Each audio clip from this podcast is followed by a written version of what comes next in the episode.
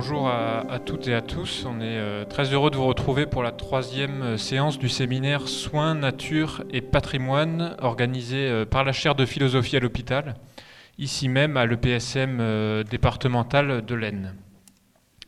Alors avant de laisser la parole aux intervenants, quelques mots pour resituer un petit peu cette séance dans le mouvement global du séminaire. Cette troisième séance, elle vient clore le premier chapitre de ce séminaire. Un premier chapitre qui avait une vocation assez simple, c'était de d'expliquer pourquoi et comment euh, parler euh, de soins, de nature et de patrimoine d'un seul tenant. C'est-à-dire quels sont les liens qui relient soins, nature et patrimoine et pourquoi c'est important d'aborder ces trois notions conjointement. Alors on avait commencé avec la séance inaugurale dans laquelle on avait montrer comment le progrès euh, humain avait été pensé comme une distanciation ou même un arrachement vis-à-vis de, la nature. Euh, et ceci s'était manifesté de, bien des façons, mais notamment euh, en, cherchant par la science, par la technique, à se mettre à distance de la nature. Et donc par exemple les soins euh, qui sont le produit euh, de la rationalité humaine, vont nous permettre de mettre à distance les maladies qui sont, elles, euh, les manifestations de la nature. De la même façon, l'architecture va nous mettre à l'abri des intempéries et du, froid et de tout ce que la nature peut avoir de menaçant. Et donc, on se retrouve avec deux mondes, quelque part, si on caricature un petit peu, le monde humain caractérisé par le social, le culturel, la rationalité, la conscience, dans lequel les relations sont politiques, et puis le monde naturel, euh, dénué de valeurs morales, euh, dans lesquels les, êtres suivent des relations euh, mécaniques que la science seule peut nous expliquer. Ce grand partage entre le monde des hommes et le monde de la nature, on l'a vu dès la première séance, il devient de plus en plus impossible à tenir. Et tout ceci, on a pu le détailler dans la deuxième séance, euh, cette deuxième séance a montré comment les inégalités, qu'elles soient euh, économiques, sociales, culturelles, environnementales, de patrimoine, se cumulent bien souvent sur les mêmes populations et comment ce système, euh, ce, modèle de progrès humain comme arrachement à la nature produisait une société dans l'ensemble qu'on pourrait qualifier de consumériste, de productiviste et qui crée de fait ces inégalités. Dans cette deuxième séance, on avait donc euh, pris l'exemple euh, du saturnisme, donc cette maladie euh, incurable qui est occasionnée par l'exposition au plomb.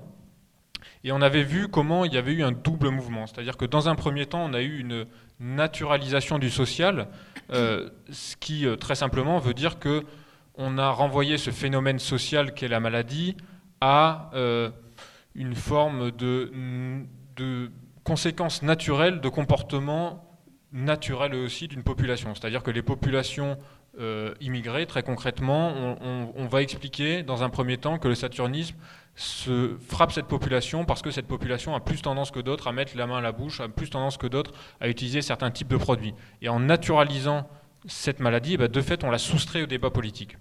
En réalité, depuis quelques années, il y a un mouvement inverse de politisation de ce type de, questions. Euh, qui, aboutit à ce que le saturnisme ne soit plus envisagé de cette façon-là, mais bien plutôt comme la question du mal logement, la question de la précarité qui fait que certaines populations se retrouvent plus souvent que d'autres dans ce type de logement et ont plus de difficultés à en sortir. C'est la question aussi de l'invisibilisation plus globalement de certaines populations et de certains enjeux de santé publique. Alors aujourd'hui, donc troisième séance, on va essayer de sortir un petit peu de ce grand partage avec le concept donc de santé planétaire One Health, euh, qui très simplement nous dit qu'il n'y a pas d'humain en bonne santé sur une planète malade.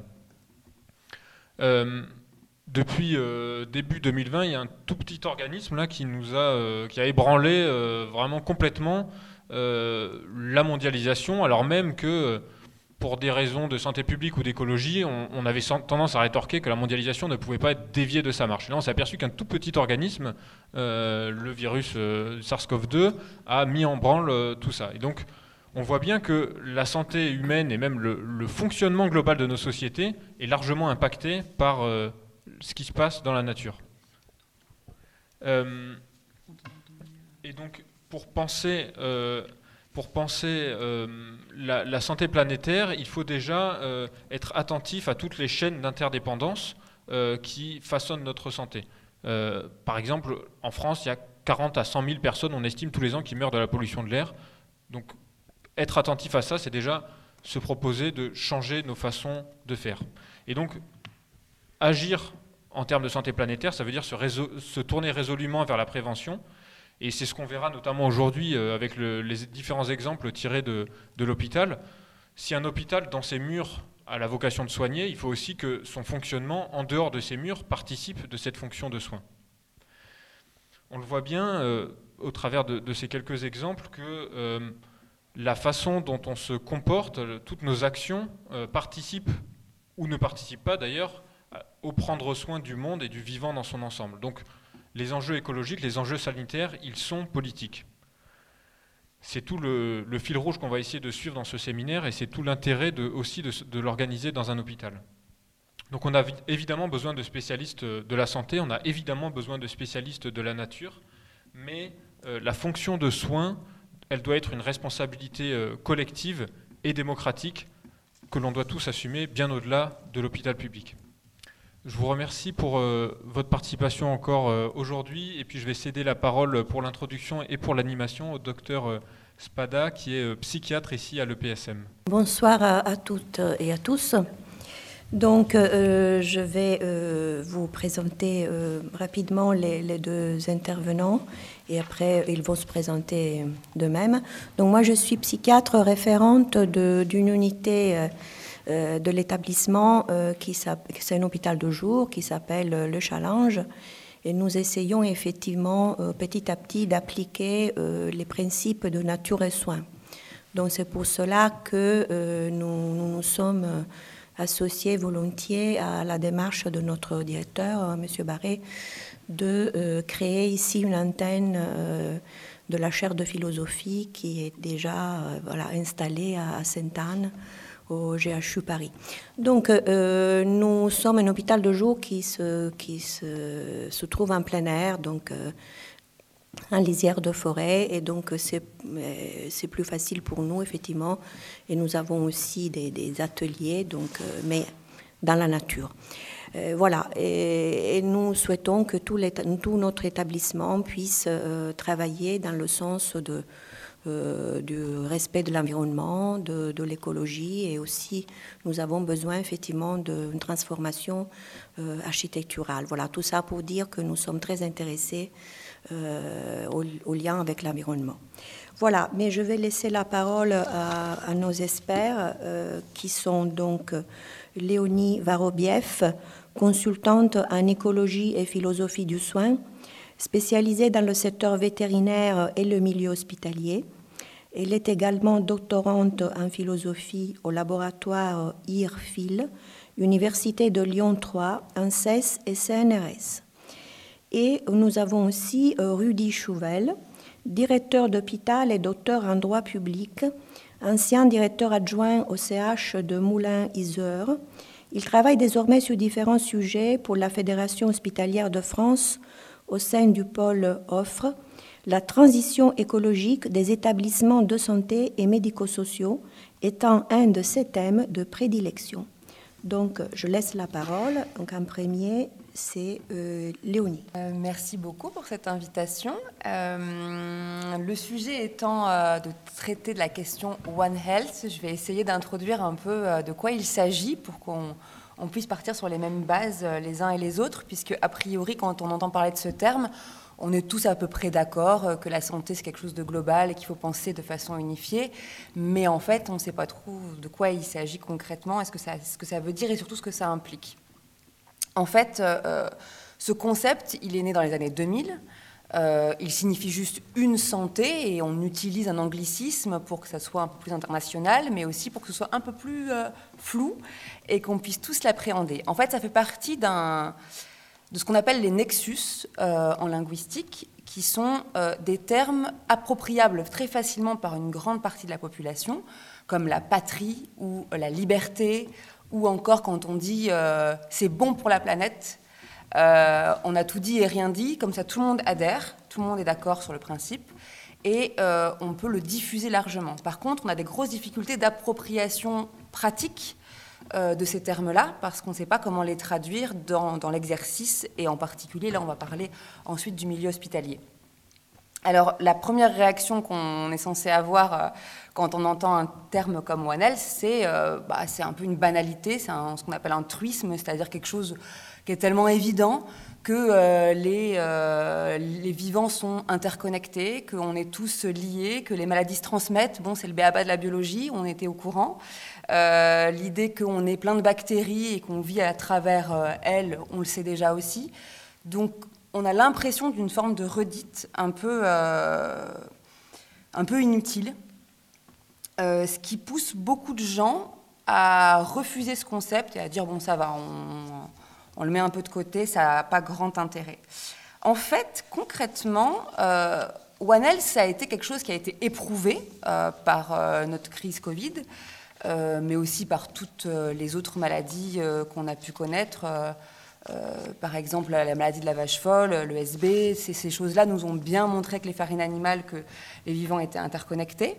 Donc éprouvé, ça c'est sûr. Approuvé encore plus, puisque le GIEC et toutes les toutes les instances scientifiques vont dans le sens d'un croisement des santé. Par contre, intégrer, ça, pas du tout. Donc c'est là que euh, peut-être notre sujet va se porter. Euh, on va essayer de, voir comment on le met en pratique opérationnellement dans le milieu hospitalier. Mais avant, pour bien définir encore de quoi on parle, euh, One Health, ça arrive dans un moment de crise de crise dont on parle en permanence. On parle de crise écologique, on parle de crise sanitaire, on parle de crise des soins dans le milieu du soin, du secteur soignant, on parle de crise un peu partout. Hein. La crise euh, en latin comme en grec, c'est le moment où il s'agit de repenser les choses, puisqu'on est arrivé au terme d'un système qui fonctionne. Euh, arriver en crise, c'est juste se dire on pense mal, donc on doit repenser. Et One Health, c'est peut-être un outil euh, pour dépasser cette situation de crise qui est censée être un moment donné, mais qui s'étend depuis euh, un peu trop longtemps là pour euh, vraiment s'appeler crise, quand je parle du sanitaire et des enjeux écologiques. donc One c'est plutôt une perspective, une sorte d'hymne à la considération.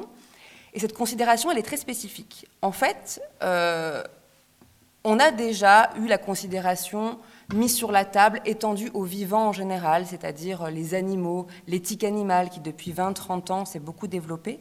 Par contre, euh, on a beaucoup moins mis l'accent sur le vivant non visible, imperceptible, euh, bien sûr les bactéries, les virus, mais aussi tous les liens relationnels qu'il y a entre les vivants. Et en fait, One se vient compléter la définition qu'avait donnée l'OMS en 1946, qui était l'idée que la, santé était plus l'absence de maladie, elle était euh, plus généralement un bien-être total, social, physique, psychologique, etc. etc. Et bien, c'est un peu l'étape suivante. C'est celle qui va prendre en considération tout le vivant qu'on ne perçoit pas. Euh, avec l'idée que, euh, je vous conseille un, petit livre qui s'appelle Jamais seul de Marc-André Sellos, qui vient décrire cette chose-là, euh, l'idée qu'on euh, on est un, mélange complexe de parasitisme, de commensalisme, de, symbiose, etc. là où je pense que le terme Health est utile à être plus qu'un petit concept utilisé comme un étendard, c'est qu'il vient accroître l'intérêt qu'on a pour l'invisible, euh, l'invisible à l'œil nu, et il vient dépasser aussi le concept qu'on avait de santé, les représentations qu'on avait de la santé. Je m'explique.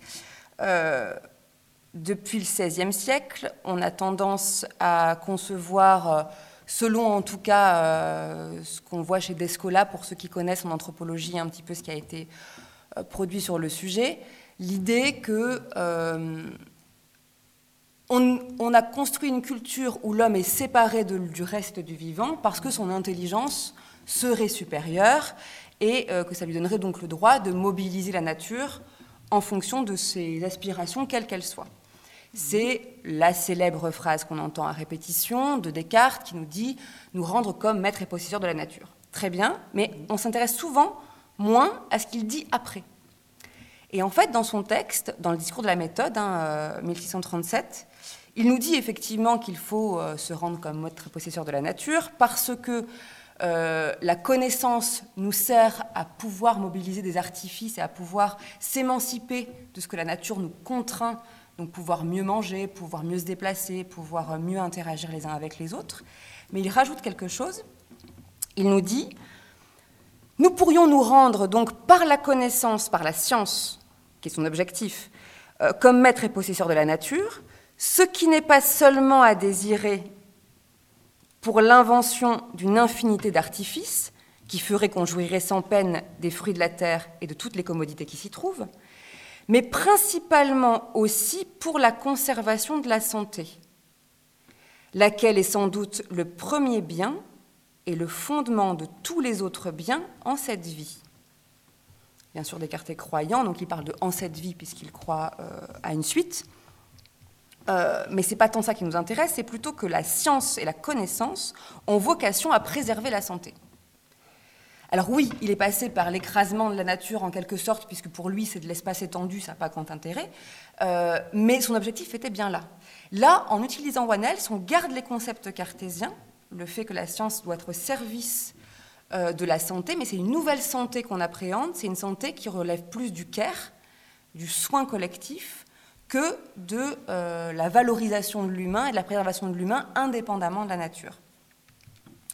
Euh, pour vous donner une petite anecdote euh, avant de passer la main, j'ai eu la chance de rencontrer Jacques Accard, qui était un microbiologiste en France, qui a dirigé des, des, pôles hospitaliers dans différents hôpitaux de Paris, qui était passionné de microbiologie, médecin, et qui malheureusement est décédé pendant le Covid et qui me racontait que tout au long de sa carrière, ça a été incroyable, à chaque fois qu'il s'agissait de traiter les infections chroniques euh, liées à des bactéries résistantes, dues à nos pratiques en partie, euh, de, surabondance antibiotique, les chercheurs, les médecins, les microbiologistes qui travaillaient avec lui se détournaient du sujet en disant bah, Nous, si on ne peut pas soigner, ça n'a pas grand intérêt d'aller regarder les microbes, les bactéries.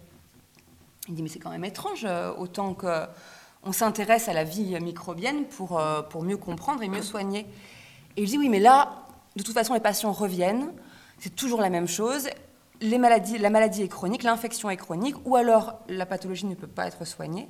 Donc on se retrouve bloqué, donc on se désintéresse du sujet. Et lui passait des heures et des heures et des journées à observer juste la vie des bactéries en tant que telles.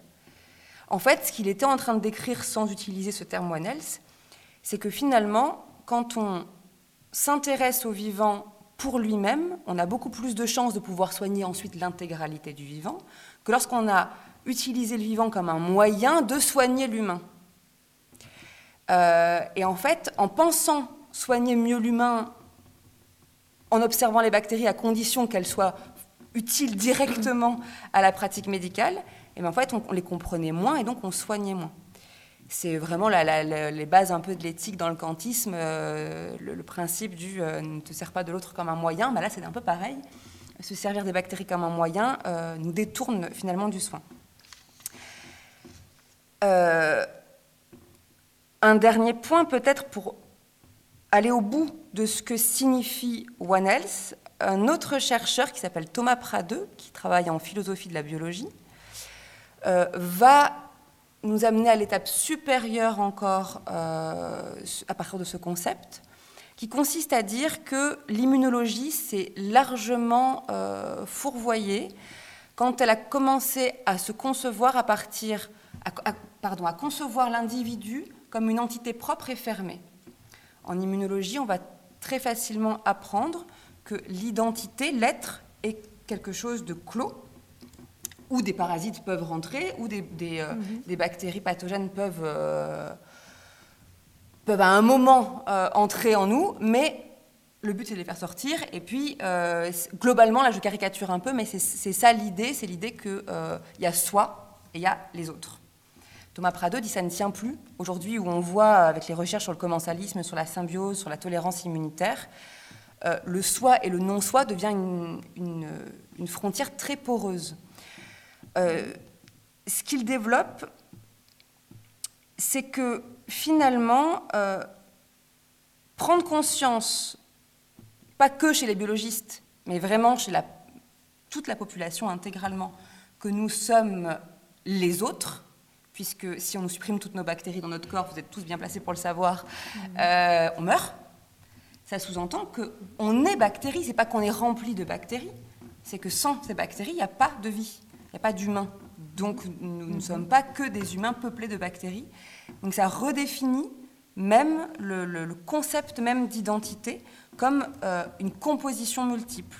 En fait, aller au bout de One Health, ce serait ça. Euh, alors, si euh, on a pensé bien ce concept, comment ça se met en place à l'hôpital? Euh, c'est pour ça qu'on est là aujourd'hui, c'est pour en parler un peu plus directement. On a eu les questions de développement durable qui sont rentrées à l'hôpital, on a eu les questions de RSE qui sont rentrées dans le milieu hospitalier. Maintenant, on a la question euh, de la santé étant unique euh, dans un contexte où on a une forte perte d'attractivité du secteur du soin, où les soignants, surtout les jeunes soignants, cherchent du sens à ces professions et où la question de comment arriver à bien prendre soin des patients, mais plus largement de la société en général se pose. Euh, et là, si l'hôpital est un pollueur comme les autres, parce bien sûr on pollue tous, euh, perturbateurs endocriniens, effluents, euh, tout, ce qui, tout ce qui va causer plus tard des maladies chroniques, tout ce qui va causer plus tard des pathologies, des épisodes aussi, parce qu'on a des, mauvais, des mauvaises pratiques ou des pratiques qu'on ne maîtrise pas bien, euh, forcément, ça va poser question aux soignants d'aujourd'hui et de demain. Alors, pour en parler avec euh, des exemples très concrets, Rudy, je te laisse la parole. Oui. Donc, euh, c'était là. Vous allez nous parler, Rudy, des chiffres clés, c'est ça? Et une présentation du sujet sous l'angle hospitalier. Oui, tout à fait. Merci pour cette belle introduction. Euh, donc effectivement, le, concept, comme le disait euh, Léonie, euh, de One Health a été transposé, disons, dans l'hôpital sous de multiples noms et, facettes. Il y a effectivement eu la RSE, bien en amont du concept One Health. Il y a eu le développement durable, qui date maintenant d'il y a une quinzaine, vingtaine d'années. Hein, les premiers hôpitaux qui se sont vraiment lancés dans des dans des démarches de développement durable, comme comme c'est la formule consacrée, euh, ça date d'il y a une vingtaine d'années. Ils étaient peu nombreux. Euh, ils sont maintenant davantage. Euh, la RSE touche de plus en plus les, établissements. Il y a aussi le concept de transition écologique et transition énergétique qui commence à également se répandre dans les hôpitaux et même la transformation écologique. Pour vous donner quelques exemples, vous avez la transformation écologique qui est mentionnée par exemple dans le projet d'établissement du CHU de Bordeaux. Vous avez euh, la direction des travaux euh, du CHU de Clermont-Ferrand qui s'appelle la direction travaux environnement sécurité. Euh, moi-même, avant, quand j'étais à Moulins, au centre hospitalier de Moulins-Isère, j'avais le développement durable dans ma signature et dans dans mon, dans mon portefeuille. Donc voilà, une multitude de noms qui finalement regroupent euh, des sujets très divers pour l'hôpital. Euh, je pense que vous le savez, mais je vais essayer de vous, de vous donner aussi quelques, quelques exemples. En fait, vous avez évidemment les achats. Euh, les achats, c'est pas quelque chose auquel on pense en premier, et pourtant c'est sans doute un des plus gros postes euh, de, de l'hôpital où les, euh, où les sujets de transition écologique, de développement durable, de RSE, je vais, parler de transition écologique, comme ça ça évitera de faire la liste des noms à chaque fois. Euh, donc les achats, donc évidemment vous avez bien sûr, on parle beaucoup des critères environnementaux, on a parlé des médicaments récemment, on a parlé des dispositifs médicaux, on pourra revenir sur l'usage unique éventuellement si vous le souhaitez, et ces palliatifs, notamment le reprocessing, le retraitement de l'usage unique, qui est une notion qui finalement est quand même assez contre-intuitive, mais pourtant ça existe, euh, sauf en France, mais en tout cas ça existe. Euh, assez sur les achats, j'y reviendrai sans doute, mais vous avez aussi bien sûr les ressources humaines, avec euh, là aussi en lien avec les achats, l'insertion aussi, l'insertion des personnes en situation de handicap, les heures d'insertion, tout ça, ça fait partie en tout cas dans les concepts tels que les hôpitaux les, vivent et les établissements médico-sociaux, l'insertion fait partie en fait du volet social du développement durable. Euh, vous avez évidemment le, numérique, euh, le numérique à la fois avec ses atouts en matière de dématérialisation, mais aussi avec ses tares, alors ses risques évidemment, euh, mais aussi ses, ces aspects consommateurs d'énergie. vous avez bien sûr le management, Léonie l'a dit et j'y reviendrai juste après, mais c'est un facteur de sens, c'est un facteur d'attractivité, la transition écologique. Les jeunes professionnels souhaitent pouvoir travailler sur ces sujets. évidemment de la gestion de projet, des projets de services. Vous pouvez vraiment donner corps aux directions et aux services, aussi bien les services logistiques qu'un service, qu'un bloc opératoire ou, autre. Euh, vous avez bien sûr la qualité. Euh, la qualité qui est une direction importante dans un hôpital. Euh, la qualité, vous avez depuis la version 2010, la V2010, de la, la, V2010 de la certification, qui est donc des guides qui sont rédigés et vérifiée par la HAS, la Haute Autorité de Santé. La certification euh, prévoit des critères euh, développement durable, ils sont nommés comme ça, dans la V2010, dans la V2014 et maintenant dans la V2020. Ils vont crescendo, ils sont de plus en plus touffus, toute proportion gardée, parce que donc il ne s'agit pas de, critères obligatoires, bien entendu, euh, mais je pense que ça a vocation à le devenir, et euh, sans doute la professionnalisation, en tout cas sur ce point, euh, des certificateurs, des experts euh, certificateurs, serait sans doute profitable pour justement avoir une, un vrai pan de la certification sur le développement durable. Elle est encore un peu faible selon moi. la logistique, alors la logistique, je vais parler d'une direction que j'apprécie et que, que j'affectionne tout particulièrement. C'est vraiment le, laboratoire pour moi du développement durable avec évidemment ces différents services. Dans la logistique, vous avez les transports vous avez les déchets, euh, vous pouvez avoir une partie des achats, notamment sur la restauration. La restauration elle-même, on y reviendra, euh, euh, est aussi elle-même au sein de ce laboratoire un micro-laboratoire où vraiment tous les, tous les sujets concernent de près ou de loin le, concept de transition écologique. les finances, les mobilités, bien sûr. Les mobilités, je parlais des transports à l'instant pour la logistique, mais vous avez les parcs de véhicules, mais vous avez aussi les mobilités des professionnels en tant que citoyens qui se rendent sur leur lieu de travail. Donc euh, voilà, c'est énormément de choses et je passe sur les énergies, les travaux, euh, l'éco-conception des soins sur laquelle je, reviendrai également. Donc vous voyez que c'est un sujet extrêmement euh, transversal, extrêmement vaste à l'hôpital. vous avez l'ensemble des directions qui sont de toute façon concernées, euh, personne euh, qu'il s'agisse euh, des professionnels techniques ou logistiques, qu'il s'agisse de la direction ou du DG, ou du directeur ou de la directrice générale, qu'il s'agisse des médecins, qu'il s'agisse des cadres de santé, des cadres supérieurs, des ingénieurs, tout le monde est concerné par ce sujet. Euh, peut-être quelques chiffres quand même pour vous donner des, un peu des, ordres de grandeur, pour avoir euh, en tête ce que représente un peu la, euh, la pollution, parce que c'est vrai, Léonie le disait, elle a entièrement raison, l'hôpital est un pollueur comme les autres, voire même parfois pire que les autres. au niveau national, donc, les hôpitaux et les, les établissements de santé publics et privés. Vous savez qu'il existe donc plusieurs, plusieurs euh, types euh, d'établissements. Certains chiffres, je préciserai, le champ n'est pas tout à fait le même. Établissements de santé publics et privés, c'est 700 000 tonnes de déchets. Le chiffre date, mais c'est un ordre de grandeur qui est sans doute à peu, près, à peu près réel. Parmi ces 700 000 tonnes de déchets, vous avez environ 150 000 tonnes de dasseries. les dasseries, donc, qui sont les déchets d'activité de soins à risque infectieux, qui ne sont pas les déchets les mieux triés, soit parce qu'ils sont trop bien triés, enfin trop bien, on ne peut pas trop bien trier, disons soit parce qu'ils sont trop triés, c'est-à-dire que beaucoup, beaucoup trop de déchets vont en dasserie alors que ils n'ont pas de risque infectieux. Les travaux notamment du docteur Caranco là-dessus sont intéressants. Et euh, bon, il y a beaucoup de CEPIAS, qui sont des euh, centres donc, euh, régionaux, qui ont travaillé sur ces sujets. donc, bon, je pense qu'entre 100 000 et 150 000 tonnes de dasserie sont, sont produits en France par les établissements de santé. Le secteur sanitaire et médico-social, là aussi, c'est une estimation, et d'ailleurs les chiffres changent en fonction des sources. C'est environ 1,5 milliard de repas qui sont servis tous les ans. Euh, donc euh, voilà, bon, ça c'est un chiffre ADEME, vous avez le, chiffre agrimaire qui est un peu différent, mais l'ordre de grandeur, ce ne sont que des ordres de grandeur. Donc euh, voilà, je pense que 1,5 milliard, c'est un chiffre à avoir en tête. Pour les achats hospitaliers, ça c'est un, chiffre sans doute beaucoup plus réel. C'est la Cour des comptes qui le livre, il date de 2017, donc c'est 25 milliards d'euros d'achats. Sachant que tous ces achats, c'est uniquement les hôpitaux publics. Donc pas le médico-social et pas le privé, ni lucratif ni non lucratif. Donc 25 milliards d'euros d'achat. Euh, vous avez évidemment une grosse partie qui concerne les médicaments euh, et les dispositifs médicaux, mais pas seulement. Vous avez aussi des investissements, des achats d'investissements. Sur ces 25 milliards de mémoire, c'est autour de 6, 6 milliards d'investissements. Donc voilà, tout ça, c'est de toute façon au bout d'un moment, ce sera des déchets.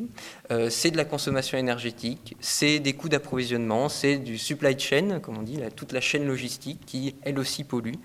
Euh, on y reviendra sans doute. 400 euh, à 1200 litres d'eau sont consommés par jour et par lit. sur le volume de patrimoine, les chiffres sont très différents.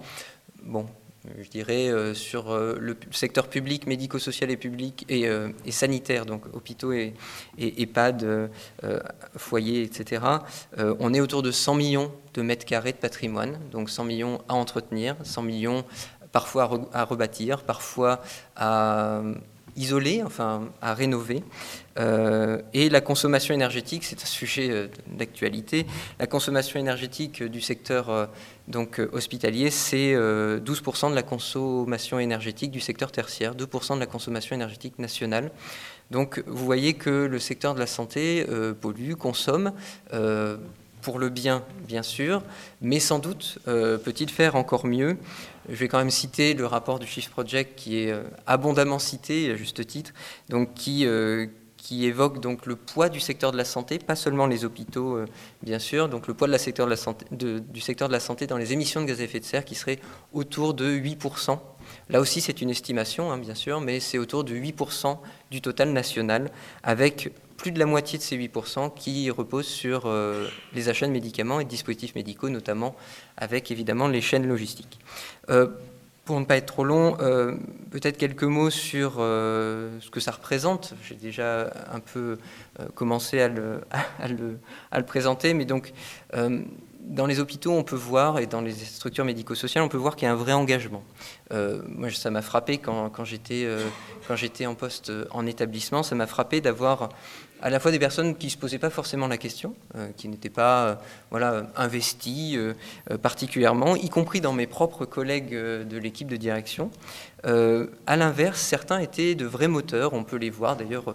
sur ce sujet, on, voit souvent des, têtes connues. Hein, le sujet n'est pas encore un sujet très très très approprié par l'ensemble de la communauté hospitalière. Hein. Vous avez plus d'un million d'agents publics hospitaliers en France on n'a pas un million de, personnes convaincues et, engagées, mais quand même, on voit que c'est un vrai facteur d'engagement. On voit que les personnes qui finalement n'étaient pas forcément au fait de ces sujets, euh, désormais euh, ben, se lancent. On voit que quand il y a des projets de services qui se, qui montent, je l'évoquais sur la logistique parce que j'ai pu en faire un autour du développement durable, eh bien c'était quelque chose qui, au début, laissait sceptique, en fait. Hein. on dit, bon oui, bon, il peut ranger son Sarwell. Et finalement, euh, ça s'est quand même plutôt, plutôt bien passé. Et au contraire, même, ça a donné du sens parce que euh, derrière euh, Derrière les sujets de développement durable, il y a donc sur le développement durable, sans faire l'histoire du concept, vous avez trois piliers qui se retrouvent aussi en partie euh, dans la transition écologique. Euh, et euh, vous avez aussi le volet social, vous avez le volet un peu économique, mais vous avez aussi le volet écologique. Et ça, c'est des choses qui finalement sont audibles par les agents. Et ça peut vraiment être un facteur également d'attractivité. Léonie l'évoquait de plus en plus d'agents, de, de, professionnels qui sont candidats à des postes demandent, si, en, particulier dans les professionnels de santé, euh, demandent si euh, bah, l'hôpital fait quelque chose sur le volet environnemental, s'il a une politique un peu, une sorte d'agenda 21, s'il a une politique soit au bloc, beaucoup dans les maternités. Les, professionnels des maternités sont assez engagés dans ces, dans ces enjeux. En particulier, je pense, la, la proximité avec les nouveau-nés, les parturiantes, fait que, voilà, par exemple, les sujets de santé environnementale et perturbateurs endocriniens sont, sont, très, euh, sont très demandés, en fait, lors des entretiens. Et euh, pour prendre euh, des exemples, je pense, dans la salle, mais moi-même, lors de mon prochain poste, c'est quelque chose que je demanderai. Alors, certes, je ne suis pas l'exemple parfait de, de, l'agent hospitalier, je ne suis pas forcément représentatif, mais en tout cas, voilà, les, jeunes générations, mais pas seulement, vraiment se, se mobilisent sur ces sujets. Bien sûr, ce n'est pas quelque chose qui apparaît par génération spontanée, hein. c'est quand même quelque chose qui à la fois se travaille, qui nécessite une organisation, ça aussi on pourra y revenir si, jamais vous avez des questions sur le sujet, ça nécessite une forme de management, hein, bien sûr, il faut à la fois euh, créer des, commissions, en tout cas des, réunions qui puissent être des réunions de partage, de, dessiner, euh, pour dessiner des, stratégies, des, on appelle ça des copiles euh, en langage administratif, donc des comités de pilotage, développement durable ou quel que soit le nom.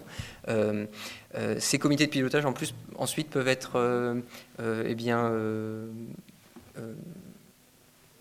j'ai perdu le terme, euh, peuvent être euh, complétés par voilà, complétés par des groupes de travail thématiques qui permettent en fait aux agents, aux, quelles que soient leurs origines, de, de pouvoir de pouvoir euh, eh traiter un thème particulier. Vous avez un copil stratégique avec des groupes de travail thématiques sur les mobilités, sur les restaurations, sur les achats, euh, pourquoi pas sur les effluents. Vous avez des sujets hein, avec les blanchisseries et les laboratoires, notamment sur les effluents.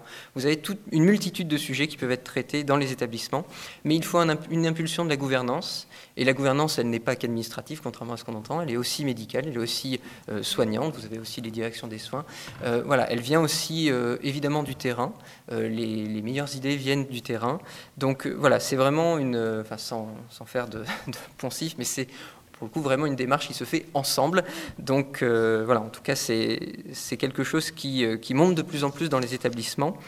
Et c'est aussi, il faut le dire, un levier de performance. on voit que l'ANAP, qui est l'Agence nationale d'appui à la performance, a investi ce sujet de plus en plus. Ils font beaucoup de choses sur le sujet. et la performance n'est pas qu'économique. Alors, je pense qu'il y a encore quelques années, c'était un peu ce qui résonnait dans, dans les têtes quand on parlait de performance euh, à l'hôpital ou ailleurs. Là, de plus en plus, la performance, elle n'est pas uniquement vue sous cet angle. Euh, le programme phare, qui est un programme qui s'occupe des achats hospitaliers euh, au sein de la DGOS, qui est une direction d'administration centrale, qui est un peu la direction générale de, bah, qui un peu d'ailleurs, c'est la direction générale de l'offre de soins qui s'occupe notamment des, des, hôpitaux publics, mais pas que. Et donc, euh, au sein de cette DGOS, vous avez un programme phare sur les, qui travaille sur les achats hospitaliers. Et de plus en plus, euh, les achats responsables, les achats durables, vous voyez, hein, c'est vraiment un sujet majeur. Les achats, c'est à la fois les médicaments et les DM et les dispositifs médicaux, comme je l'évoquais, mais aussi les mobilités. Je veux dire, quand vous renouvelez votre parc, ce sont des achats. Quand vous faites un marché de déchets avec des filières de tri supplémentaires, c'est aussi des achats. Enfin, les achats sont partout à l'hôpital. Euh, donc euh, nous sommes cernés. Donc euh, voilà, c'est en tout cas un, vrai sujet, la performance.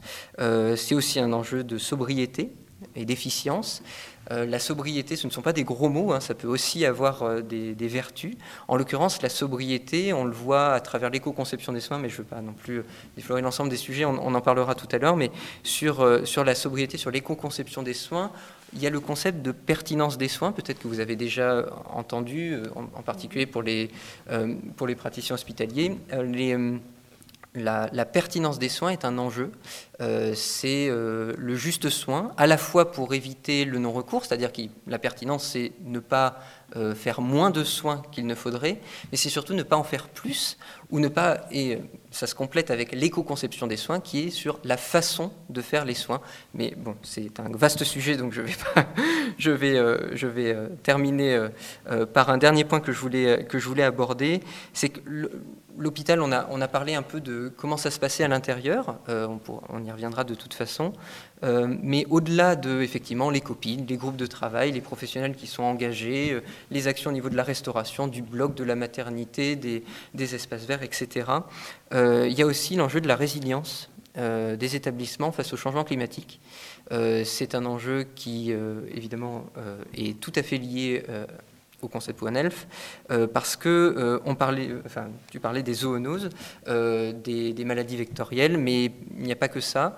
on voit que les, même en France, hein, bon, évidemment pour, pour les maladies vectorielles, la France est, concernée, mais sur les fortes chaleurs, par exemple, la France est, concernée. Peut-être vous avez entendu les, le, le communiqué de presse récent, enfin vous avez lu le communiqué de presse récent de, du, de Santé publique France, qui, euh, qui chiffre à environ 2800 euh, décès en excès euh, dus à la canicule.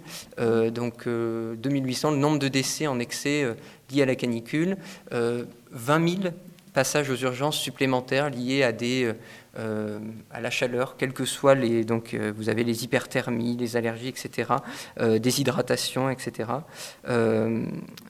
qui ont mené d'ailleurs à 10 000 hospitalisations. Donc on voit que rien que sur l'aspect euh, chaleur, le système de santé commence à être mis un peu en, euh, en tension. Euh, et ça ne va pas a priori aller en s'arrangeant, évidemment. Peut-être quelques exemples plus techniques sur, sur, ces, sur ces conséquences de la résilience. Actuellement, le, le CH de Millau, qui est en direction commune avec le CH de Saint-Afrique. Donc les deux établissements en direction commune font partie d'un projet qui s'appelle euh, Resistal, et donc c'est un projet qui justement a pour objet de, c'est un projet européen avec euh, Grèce euh, de mémoire, Italie, Espagne et France. Euh, et donc ces, établissements travaillent ensemble pour justement voir comment le système de santé, les établissements de santé peuvent améliorer leur résilience face au, face au changement climatique. Et ben, pour ce même centre hospitalier, inondation en 2014, euh, feux dangereux, euh, problème d'alimentation en eau, euh, et lors des derniers étés, en particulier le, dernier, arrêt des groupes électrogènes, liquéfaction de la graisse d'un ascenseur, euh, arrosage des groupes froids qui ne, parvenaient plus à, refroidir les bâtiments. Euh, vous voyez, ça commence en fait à devenir euh, problématique. donc voilà, c'est aussi un, enjeu que je voulais quand même évoquer. On, s'attardera plutôt, enfin en tout cas de mon côté, je m'attarderai plutôt sur comment ça fonctionne dans l'établissement, mais je voulais quand même aborder l'aspect résilience face au changement climatique, parce que le changement climatique a des impacts sur la santé, qui du coup va évidemment avoir un impact sur les établissements qui vont prendre en charge ces problèmes de santé, mais ça a aussi un impact direct sur les établissements qui peuvent être euh, en prise avec des crues, avec des fortes chaleurs. Mais je vais te laisser euh, compléter parce que j'ai déjà été trop long. Je suis... ok, merci beaucoup euh, Rudy pour ces explications. effectivement, c'est très important qu'on réfléchisse nous aussi dans notre établissement. Je pense qu'il y a un volet aussi dans notre projet d'établissement sur les énergies renouvelables. Il me semble avoir vu passer ça, euh, Monsieur Viola, non? Il me semblait. Mais bon, euh, on a beaucoup de travail à faire là-dessus. Et, c'est très bien de parler de One Health parce que nous aussi, en tant que psychiatres, on s'adresse plus maintenant à des soins euh, avec une approche holistique et on a beaucoup souffert dans le passé de cette séparation du corps, du soma, de la psyché. Donc euh, on essaye d'avoir effectivement, et on se retrouve parfaitement euh, dans ces concepts euh, où nos malades bénéficient, comme tout le monde, hein, du bien-être qui est strictement lié à, l'environnement. Donc merci beaucoup et pour ces chiffres aussi, et ça peut effectivement éclairer aussi une autre direction, peut-être qu'elle est déjà éclairer là-dessus, mais en tout cas, euh, il y a du travail à faire pour cette résilience euh, voilà, par rapport au réchauffement climatique.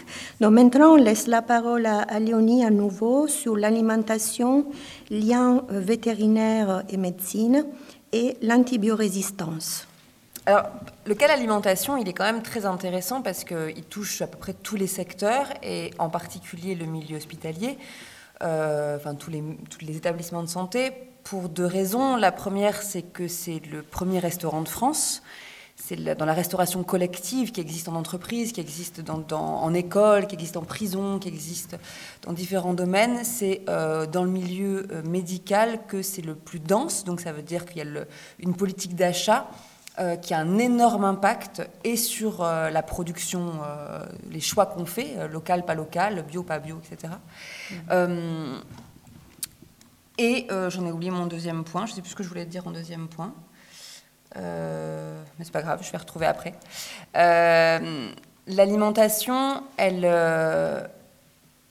elle a été, à partir de la loi Egalim, donc ça date de 2018, en octobre 2018, l'État dit il va falloir que les restaurants collectifs intègrent les enjeux dits de développement durable, et donc ça concerne forcément aussi le milieu hospitalier. À partir de ce moment-là, a été posé euh, qu'on devait avoir une alimentation dans ces établissements à 50% dite de qualité. Alors ça, c'est un petit peu problématique parce que 50% de qualité, il faut définir ce que c'est que la qualité.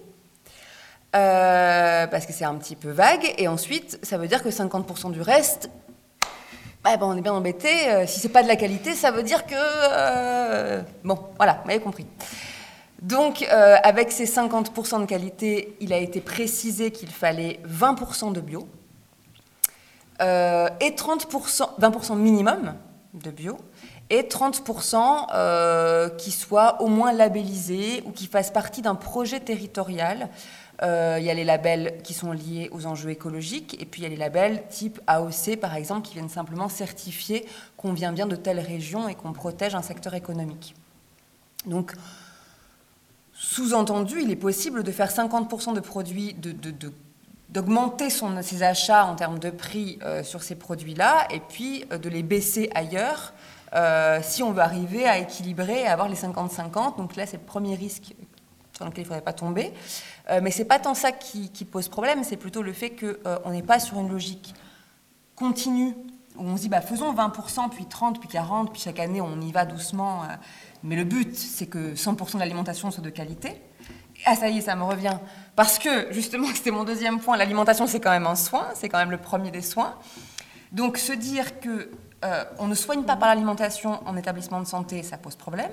Et se dire que la nourriture qu'on donne impacte la santé globale, qui fait que, comme disait Rudy, euh, les gens vont les patients vont revenir avec des maladies chroniques, avec euh, du cholestérol, avec toutes sortes de, problématiques qui sont directement liées à la façon dont on les alimente, le serpent se mord la queue. donc ça, c'était les objectifs donnés en 2018 en disant que le 1er janvier 2022, ça devait être appliqué. Donc ça tombe bien parce qu'on peut déjà faire le bilan. Euh, et ça marche pas. Alors ça marche plutôt bien dans les écoles, puisque, euh, comme on disait pour les maternités, la, conscience publique est plus euh, affectée par les jeunes générations.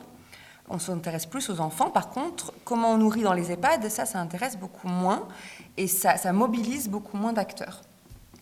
Euh, sur euh, cette problématique, comme sur les autres problématiques euh, de déchets, de tout ce qui a été évoqué là, on a des orientations politiques qui font partie du plan national santé-environnement, PNSE, mais il n'y a pas de contrôle et il n'y a pas de sanction. Donc forcément, ça a du mal à s'appliquer. On comprend pourquoi il n'y a pas de sanctions et il n'y a pas de contrôle, c'est parce que c'est quasiment impossible. En quelques années, depuis 2018, transformer une restauration collective qui est basée sur une massification d'achat, qui est remplie de plastique, euh, qui est de très basse qualité, on ne pouvait pas tout transformer, arriver à 50% de bio. Enfin, C'était complètement inconcevable. Donc on a poussé, mais sans demander d'obligation. Aujourd'hui, on arrive un peu à la limite de ça. Moi, à mon sens, il faudrait euh, mettre... Euh, les bouchées doubles, mais pour l'instant, ça reste encore presque du conseil. En 2021, octobre 2021, la loi Egalim 2 arrive, qui s'appelle elle aussi la loi résilience, justement climat et résilience, en se disant, là, il va falloir qu'on mette vraiment l'accent sur les producteurs et sur la rentabilité d'un système agricole pérenne, c'est-à-dire plutôt des produits biolocaux, plutôt dans des bonnes conditions, donc des, paysans, des agriculteurs qui ne polluent pas trop ou, le moins possible, euh, puisque ça impacte la santé publique globale.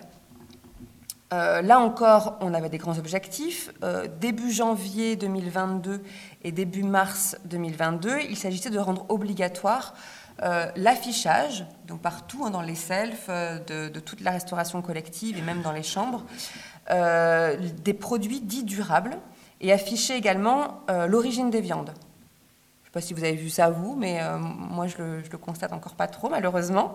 Et puis euh, le 1er janvier 2023, donc demain hein, en gros, on est censé avoir une, des sources de protéines qui sont diversifiées, c'est-à-dire une option végétarienne proposée à chaque repas.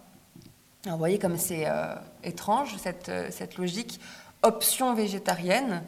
Euh, dans un système où euh, le GIEC et, euh, l'ensemble des, scientifiques qui travaillent sur le sujet aujourd'hui nous disent que ce n'est pas censé être optionnel, c'est l'inverse qui devrait exister, une viande consommée modérément pour répondre aux enjeux climatiques et environnementaux.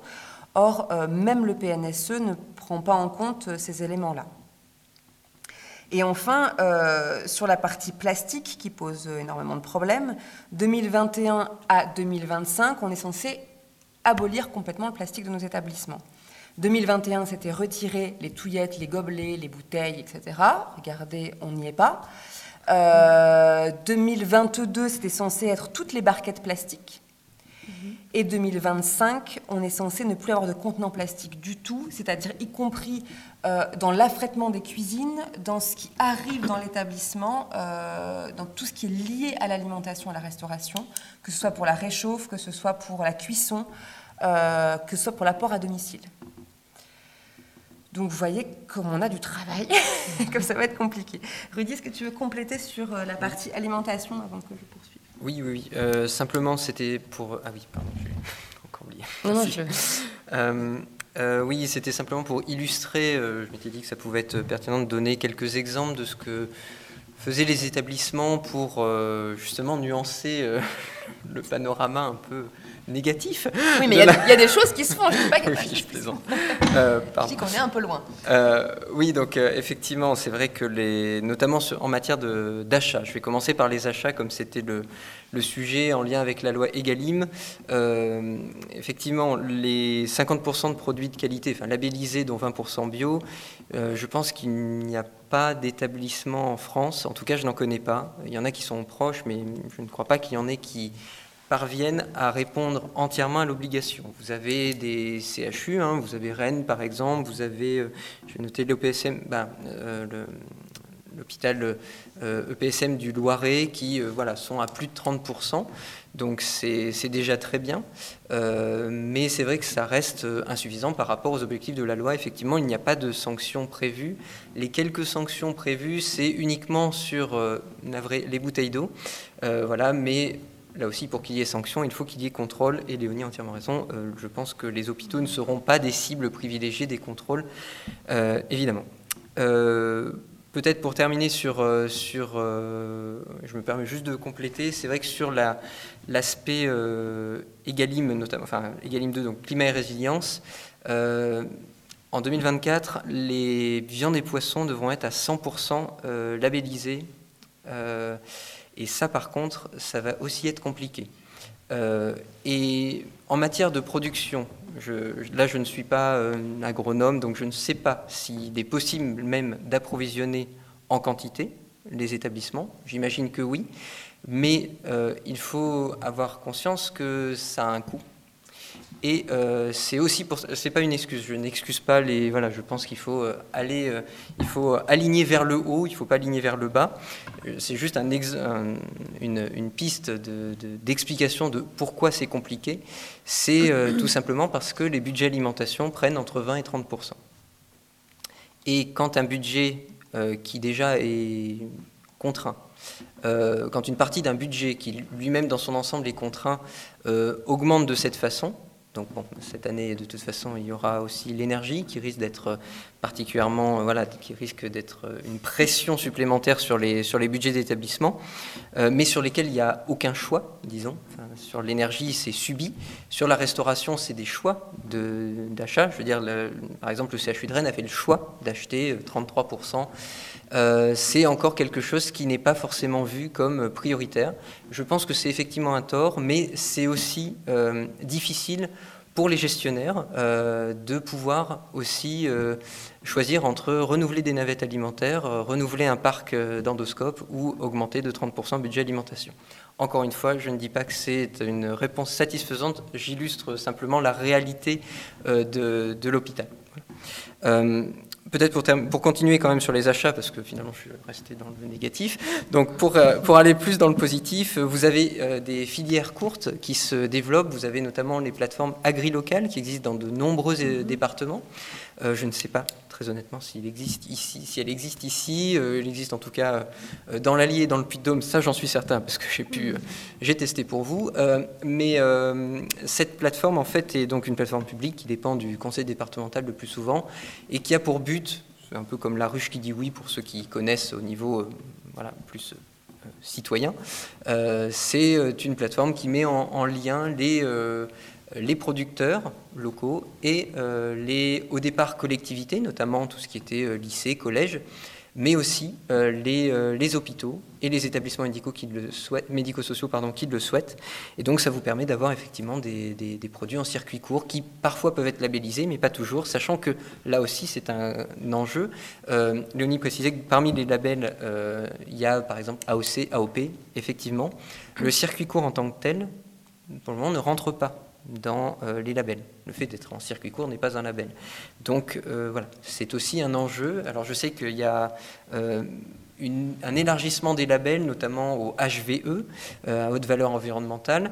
a priori, il y a, je pense, un élargissement qui est en réflexion sur le sujet, mais bon, je ne suis pas au ministère de l'Agriculture, donc je ne pourrais pas vous en dire davantage. Mais voilà, en tout cas, c'est un enjeu. Bon, un mot sur le CH de Saint-Lô qui a été récompensé par le prix FHF euh, Transition écologique en santé euh, euh, en début d'année, qui a créé, enfin je vous invite à le voir parce que je n'aurai pas le temps de développer, c'est, ils ont créé en fait une activité de maraîchage et de, une légumerie où ils traitent, des, ils sont en conversion d'ailleurs pour du bio, et ils, traitent, ils veulent traiter jusqu'à 2 tonnes de, légumes par, par semaine sur donc les les terrains qui, appartiennent à l'hôpital. Ils ont, ils ont voilà, euh, travaillé avec euh, une entreprise de réinsertion, ils, servent les, légumes notamment dans les cantines. Enfin voilà, c'est vraiment un projet qui est intéressant, CH Mémorial Saint-Lô pour ceux que, que ça intéresse. voilà, euh, je fais de la pub pour, pour le CH Mémorial Saint-Lô.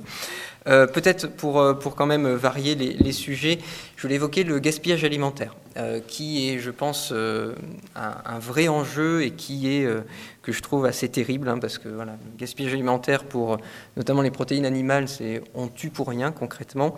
Donc voilà, le gaspillage alimentaire, c'est là aussi un, un, enjeu de la loi Egalim. les établissements doivent faire des audits, les établissements doivent faire des plans d'action pour lutter contre le gaspillage alimentaire.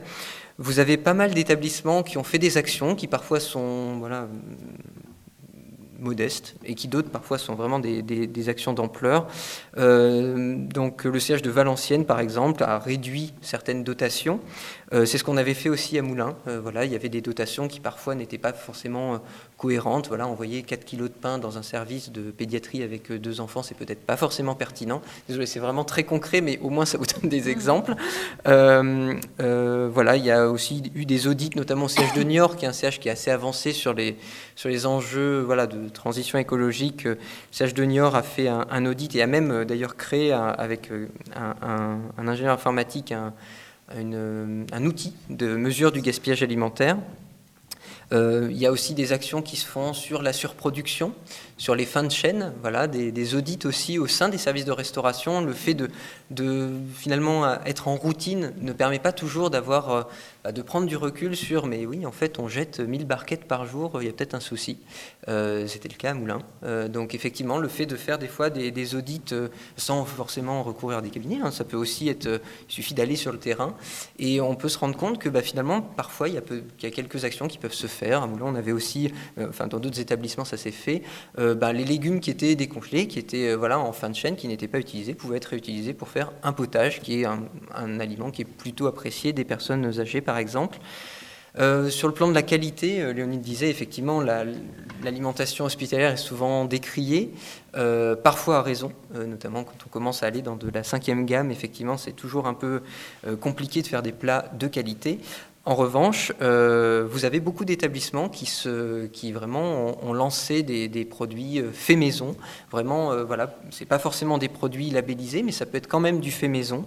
vous avez le siège de Dole, Fougère, Millau aussi. Vous avez l'allongement des cartes, ça paraît anodin, mais effectivement, notamment pour les personnes âgées, l'allongement des cartes, c'est-à-dire ne pas avoir des, menus qui se répètent toutes les semaines ou toutes les deux semaines, mais élargir les cartes. Ça évite aussi finalement de savoir que le lundi premier, on sait ce qu'on mangera le lundi 15 euh, ça, n'aide pas aussi à s'alimenter. Comme le disait aussi Léonie, euh, c'est un soin. Et donc la sous-alimentation, c'est particulièrement préjudiciable eh bien, au rétablissement. Mais bon, là, je, ne veux pas m'aventurer sur des terrains médicaux que je ne maîtrise pas, donc je laisse aux sachants. Euh, et aussi, il y, a des, actions toutes simples. En fait, le fait de réduire le nombre de régimes alimentaires, c'est aussi quelque chose qui est oublié par les patients. C'est vrai que bah, quand on ne peut pas manger ni sucré, ni salé, ni solide, etc., bah, oui, il y a des chances pour que ce soit peut-être un peu moins bon qu'une cuisse de canard euh, confite, oui, peut-être. Mais il y a aussi la possibilité de réduire justement ce nombre de régimes alimentaires notamment Limoges, qui a fait un projet de restauration qui est assez intéressant. Le CHU de la Réunion aussi a fait, en fait des, projets intéressants. Et donc le CHU de Limoges a réduit le nombre de régimes de 40 à 19, par exemple. Et donc avec le, gâchis alimentaire qui peut être forcément lié au fait d'avoir de multiples barquettes qui sont faites au cas où. voilà. Est-ce que j'ai le temps de faire dire un mot sur les déchets? Je ne veux pas. Je veux pas non plus. Oui, euh, vous avez le temps. Il y a, il a peut-être après quelques questions. Euh, D'accord. Après, je te repasserai la parole pour l'antibio. Du public. Euh, ok. Bon, je fais vite alors. Je fais vite. Je, voulais juste vous parler des déchets. Bon, bon, je voulais juste vous parler des déchets aussi parce que c'est un, un enjeu.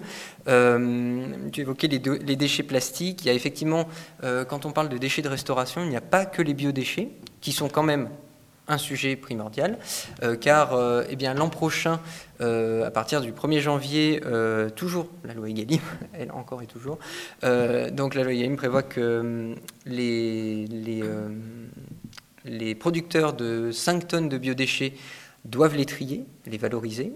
à la fin de l'année 2023, ce sera tout producteur de biodéchets ça, c'est aussi important. On, sait très bien que c'est compliqué de valoriser les biodéchets.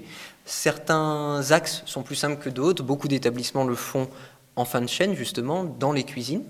Euh, certains le font en EHPAD parce que vous avez, ou, en, ou en, santé mentale, parce que vous avez parfois des, des, salles à manger qui sont un peu plus simples pour faire le tri. Dans les services de soins, en particulier dans les services euh, voilà, de, chirurgie, de, etc., c'est pas toujours évident d'avoir un sac en plus sur le chariot de soins pour débarrasser, etc. Donc, euh, vous avez quand même certains établissements qui l'ont fait, de mémoire le CHU de Dijon euh, et euh, je crois c'était le CH de Dax qui, et d'Angoulême, les CH de Dax et d'Angoulême qui ont fait des choses justement sur le, tri des biodéchets jusque dans les services. Vous avez différentes façons d'ailleurs de les valoriser. vous avez Guéret et Moulin par exemple qui ont fait le choix de filière animale. Qui, donc les biodéchets sont donnés à des élevages euh, de chiens, des chenilles. Euh, effectivement, je pense qu'il y a une rumeur de dégoût qui doit investir la salle. Euh, rassurez-vous, il y a des les services vétérinaires, de toute façon, les, DCSPP, dans ces cas-là, doit être évidemment concerté et agréer les éleveurs concernés. C'est ce qui s'est passé en, en l'occurrence dans ces établissements. Euh, surtout qu'en général, ce sont des éleveurs qui sont à proximité, donc c'est toujours intéressant, là aussi, en termes de transport. Euh, toujours raisonner en, en coût complet, c'est quelque chose qui est, plutôt euh, un, concept achat, mais c'est vrai que voilà, ne pas réfléchir uniquement aux biodéchets, mais aussi à tout ce qui l'entoure. Donc voilà, comme pour les achats, il faut réfléchir non pas au coût d'achat, mais aussi à euh, euh eh l'énergie que ça va consommer, les formations, les travaux qu'il va falloir faire pour installer par exemple un robot ou autre. Je m'égare, donc je reviens sur mes déchets. Il y a aussi donc évidemment les déshydrateurs qui permettent de sécher les déchets. Donc vous divisez par 5 en fait le poids de vos déchets. Euh, par contre, ça consomme là aussi de l'énergie, toujours raisonné en coût complet. Euh, donc ça consomme de l'énergie. Plusieurs CHU ont fait le, choix de, faire ça. Le CHU de Clermont-Ferrand, le CHU de Saint-Étienne, le CHU de Beauvais aussi, euh, dans l'Oise. vous avez le compostage avec notamment donc, Toulouse, La Rochelle, etc., qui ont fait ce choix. Le retour à la vaisselle permet d'éviter effectivement les barquettes euh, qui vont être interdites euh, notamment en pédiatrie et, euh, donc les, les enjeux de, retour à la vaisselle font beaucoup peur, notamment en termes de qualité de vie au travail. Hein. Les personnes qui vont les transporter se disent souvent mais on va en casser la moitié, ça va nous, nous user le dos, etc. Là aussi il y a quand même des, énormément d'établissements qui l'ont fait, ça se passe très bien. Vous avez par exemple, bon vous avez Moulin, désolé je parle un peu trop de Moulin, il faut que j'arrête quand même, mais donc vous avez Limoges, la Réunion, Le Mans, etc., qui, ont fait un retour à la vaisselle, ça se passe bien. Donc voilà, c'est aussi un enjeu, c'est aussi plus appétissant tout simplement. Hein. Je veux dire, quand vous ouvrez deux barquettes en plastique, c'est pas tout à fait le même, le même euh, odeur déjà qui se dégage, tout simplement. Hein. ça paraît très, très, très, euh, très bête, mais le fait d'ouvrir d'un coup une barquette, ben, forcément, ça donne pas toujours envie. Donc le retour à la vaisselle a plusieurs... Euh, plusieurs côtés positifs et le volume de casse n'est pas si important, si important que ça. Et le don des repas non consommés est obligatoire aussi euh, depuis la loi euh, de mémoire aussi. Euh, euh, donc le don des repas non consommés à des associations d'aide alimentaire, c'est quelque chose qui est obligatoire de 3000 repas par an. pardon, n'importe quoi, 3000 repas par jour. Et, euh, donc, c'est, vous pouvez faire des conventions avec la banque alimentaire, avec le Resto du Cœur. C'est pas toujours évident parce que voilà, c'est pas toujours stable. Hein. L'idée, c'est pas non plus de produire pour les associations d'aide alimentaire, non pas que évidemment leur but ne soit pas louable et bien entendu, mais en tout cas, ce qui est important, c'est que tout ce qui est surproduit, qui ne peut pas être valorisé autrement et qui n'est pas encore un biodéchet, donc évidemment tout ce qui n'est pas arrivé en fin de DLC, évidemment, tout ça peut être donné et peut servir à des personnes qui sont dans le besoin. Donc euh, voilà, quelques exemples. Et donc là, pour les dons, euh, vous avez énormément d'établissements. À partir du moment où c'est obligatoire, de toute façon, beaucoup d'établissements se, sont lancés, mais même en amont, vous avez Grenoble, Pau, euh, Clermont, Moulins, etc. Bref, je te repasse la parole sur... Merci. Désolé, c'est un peu. Je crois qu'on ne peut pas parler de One Health sans parler des autres soignants que ceux de la santé humaine. ce serait un peu un peu étrange. Euh, la question, moi je travaille beaucoup avec les vétérinaires, donc c'est euh, l'occasion de faire un lien euh, ce soir entre médecine humaine et médecine animale et de voir un peu ce qui s'y joue. Alors très brièvement, ils se parlent très peu. Un médecin, un infirmier parle très peu à un, assistant vétérinaire ou à un vétérinaire. leurs enjeux ne sont pas croisés et quand il s'agit de parler avec des écologues, c'est encore pire. Euh, c'est pas des choses qui ont l'habitude de se faire, à part si on est très militant et que euh, mhm. on est dans des, euh, des comités particuliers. c'est des choses qui vont poser problème. Là, on le voit par exemple au moment de la crise Covid. Il y a eu toute une levée des vétérinaires qui ont dit mais nous on a des compétences médicales, on peut aider. Les médecins qui ont dit non mais attendez, vous vous occupez des animaux, c'est quand même pas la même chose. avec un rapport de hiérarchique extrêmement fort, euh, puisqu'on considère, bien sûr, euh, dans notre culture, en tout cas à nous, que soigner un chien et soigner un humain, c'est pas, on sacralise pas les choses de la même manière. Euh, ça provoque derrière, dans des organisations politiques, plein de complications, parce que pour ces questions d'essaimage, justement, c'est compliqué. Pour penser la clinique vétérinaire et tous les impacts qu'elle a aussi sur la santé publique, ça devient difficile, puisqu'il n'y a pas de lien. Et quand on voit des comités qui ont commencé à se mettre en place, comme le COVARS, qui avait vocation à euh, gérer la prévention, faire de la veille sanitaire au niveau, euh, national, euh, ça s'appelle Comité de veille et d'anticipation des risques sanitaires, on a fini par avoir un veto sur 18 personnes. Alors qu'en fait, on parle de zoonose. En général, c'est ça dont il s'agit, puisque toutes les santé sont liées. c'est quand même étrange, 18 praticiens on est un veto, euh, qui s'appelle Thierry Lefrançois, et puis on a un écologue, euh, que je sache en tout cas, qui est Patrick Giraudoux. vous voyez comme on, revendique politiquement euh, une santé commune et comme on n'arrive pas à avoir des représentants de toutes les santé qui, ont la même voix au chapitre. Dans un, sujet sanitaire, l'écologue, on l'écoute pas trop. Et pourtant, c'est quand même une, chose très importante. Euh, cette chose-là, elle vient aussi des vétos eux-mêmes. Euh, en 1761, Claude Bourgelat crée la première école vétérinaire en France, première école du monde. Euh, et cette école, elle est fondée pour soigner les chevaux qui partent à la guerre.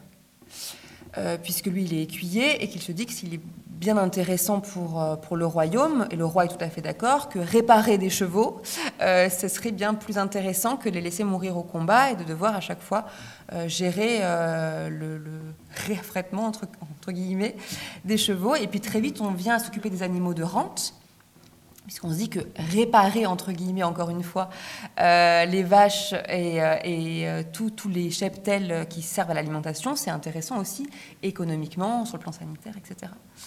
Euh, donc, le métier vétérinaire a été structuré pour servir les hommes. C'est pas euh, une, espèce de mmh, vocation par sensibilité animale. Parce qu'on, des fois, on se représente le veto comme quelqu'un qui est là pour euh, se, se, rendre plus sensible aux autres êtres vivants. Pas du tout. ils sont là pour servir un intérêt économique et sanitaire. Donc, la première vocation, elle est de santé publique. Et cette chose-là, il la revendique quand on fait des études vétérinaires, quand on, travaille avec le secteur, il est très fier de dire qu'il sert la vie des hommes à travers le soin aux animaux. Ce qui ne veut pas dire qu'il ne se soucie pas de l'animal. Bien sûr, il y a une sensibilité animale et une envie de s'occuper des animaux, un intérêt pour l'animal, mais cet intérêt presque individuel que le soignant va avoir pour l'animal sert une cause qu'il juge plus large, qui est celle de la santé publique, santé publique entendue comme humaine. Donc si même les acteurs de la santé animale qui revendiquent One Health euh, ont des difficultés à le porter véritablement parce qu'ils ne mettent pas les santé sur le même plan, on voit comme ça va être difficile de se mettre en place. Pour un médecin, c'est encore plus difficile quand il est face à un patient de se dire ok donc là le traitement que je donne potentiellement se retrouve dans les effluents de l'hôpital qui potentiellement donneront dans 20 ans d'autres maladies. Moi j'ai quelqu'un qui souffre devant moi, euh, je lui donne le médicament approprié. Donc euh, un vétérinaire a un peu plus conscience de ça puisqu'il gère euh, par exemple des élevages, donc on voit plus facilement les incidences de sa prescription. Euh, mais pour le médecin, on, comprend à quel point c'est dur. La question de l'antibiorésistance est venue un peu sacraliser ce sujet-là, puisque quand on a commencé à mettre en place le plan éco-antibio en France, on, est parti du principe que les Français consommaient une somme d'antibiotiques hallucinante comparée aux besoins estimés. en France, on, consomme 40% de plus que les autres pays européens, la moyenne européenne. Euh, on consomme trois fois plus que les Pays-Bas, on consomme plus que les États-Unis. On est vraiment euh, assez effrayant dans notre consommation. Euh, et donc, Health vient poser la question comment se fait-il qu'on en arrive à une antibiodépendance? Alors, très vite, puisqu'on pense la santé en commun dans le global, eh bien, le secteur médical a dit attendez, les vétos, qu'est-ce que vous êtes en train de faire euh, C'est quand même vous qui êtes consommateur à 50% des antibiotiques. Et tout ça pour des animaux. Ce qui fait que les antibiotiques devenant moins efficaces, on arrivera moins à les donner aux patients demain. Ça pose un sacré problème de santé publique. Les vétos se sentant attaqués sur ce principe, parce que, un, c'était des animaux, deux, ça servait beaucoup l'élevage, et donc ça, ça posait aussi des problèmes éthiques, même à la population en général. Euh, et puis il y avait aussi la question de la marge, parce que les vétérinaires font de la marge sur euh, les médicaments qu'ils prescrivent, contrairement aux médecins. Donc forcément, les projecteurs sont focalisés sur eux et on leur a demandé des comptes. Rapidement, ils se sont déplacés et ils ont réussi à faire 37% de prescriptions en moins. Et là, on s'est dit, c'est embêtant parce que pendant ce temps-là que les vétos ont essayé de se bouger, ben, le secteur humain, ça a été beaucoup plus compliqué. Pour les raisons que j'évoquais, on a un patient en face de soi, on a du mal à, imaginer les conséquences pour la suite, ce qui est bien normal.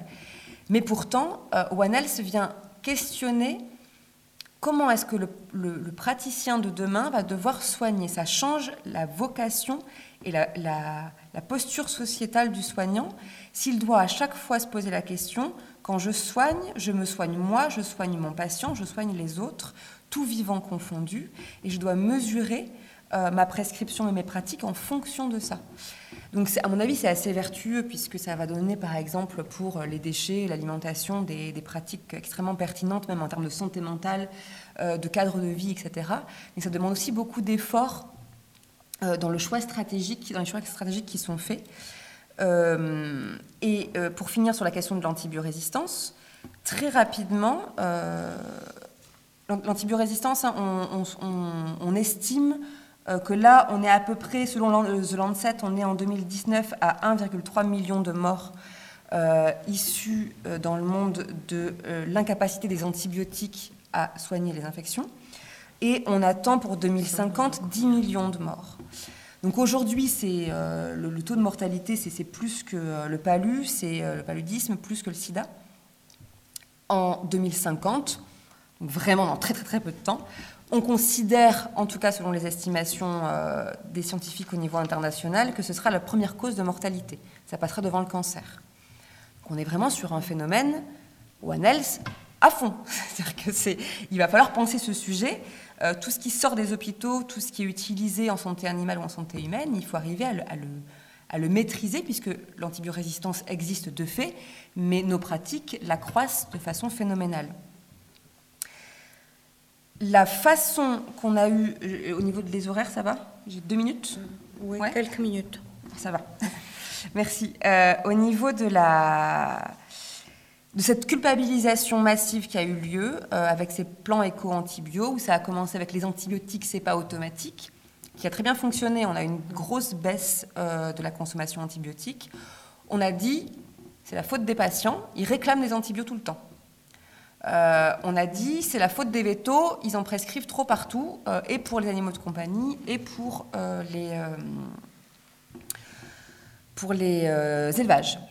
Et puis, on allait voir du côté, en sociologie, on allait voir un peu du côté des patients. Qu'est-ce qu'ils disaient, eux? Puis les patients disent Ah non, c'est le médecin qui m'en prescrit trop. Moi, j'en voulais pas. donc, en fait, tout le monde s'est renvoyé la balle, comme ça, en disant De toute façon, c'est les autres qui font mal, c'est les autres qui utilisent mal, et euh, c'est sur eux qu'il faudrait taper. Je pense que, vu la consommation qu'on a en France, on peut se dire que la responsabilité est partagée et que euh, faire euh, la, culpabilisation massive comme ça et fustiger certains professionnels ou certains patients ou clients quand c'est des clients vétérinaires, c'est sûrement pas la meilleure, la, chose la plus efficace, en tout cas pour résoudre le problème de la croissance de l'antibiorésistance. Par contre, se poser la question comment se fait-il qu'on en est arrivé à être aussi antibiodépendant que ça? Ou pour le dire autrement, euh, qu'est-ce que l'antibiodépendance dit de notre rapport aux soins? Là, euh, on est peut-être plus près de trouver des solutions ensemble. Euh, à mon avis, One Health, c'est une réponse. C'est parce qu'on a un rapport à la santé, aux soins, qui est empreint d'une culture naturaliste avec ce que tu disais tout à l'heure par rapport au don de médicaments, non c'est Loïs qui en parlait, sur le don de médicaments comme à partir du moment où je prescris, ben c'est bon, je suis tranquille, j'ai fait ce qu'il fallait. Euh, plein, plein de représentations un peu anciennes comme ça qu'on a beaucoup en Occident, qui vont jouer sur la consommation antibiotique, et celle-là, elle est partagée, que ce soit le patient qui le réclame ou le, ou le, ou le client, ou le médecin, ou le veto. Finalement, c'est un, rapport aux médicaments, un rapport à la, façon de soigner qui est plutôt en jeu. Euh, je voulais juste terminer sur une, euh, une petite phrase euh, qui était portée par la directrice du PNUE, donc le Programme des Nations Unies pour l'environnement. Elle nous disait, parce qu'il s'agit de penser One Health comme cadre de pensée sanitaire, les problèmes qu'entraîne la résistance aux antimicrobiens ne peuvent être appréhendés ni ne peuvent être réglés indépendamment des trois crises planétaires actuelle. on y revient encore. Changement climatique, appauvrissement de la nature et de la biodiversité, et pollution et déchets. Et elle nous dit, car tous, euh, car tous trouvent leur origine dans des modes de consommation et de production non durables, la crise climatique et la résistance aux antimicrobiens font partie des menaces les plus graves et les plus complexes qui pèsent actuellement sur la planète. Elles ont toutes les deux été aggravées par l'action humaine, mais c'est aussi cette action humaine qui pourra nous aider à en venir à bout. Donc là, on voit qu'il commence à y avoir une cohésion. D'ailleurs, il y a une quadripartite, pour répondre aussi à une des questions par rapport au PNSE, il y a une quadripartite internationale qui est en train de se passer entre l'OIE, qui vient de changer de nom, je crois, mais euh, qui est l'Organisation internationale pour les aussi, donc la santé animale, l'OMS, la FAO, et euh, le PNUE euh, pour essayer de penser les politiques globalement. Donc c'est en train de, de se faire. Euh, je vais peut-être pas m'étendre plus, même si j'aurais plein de choses à dire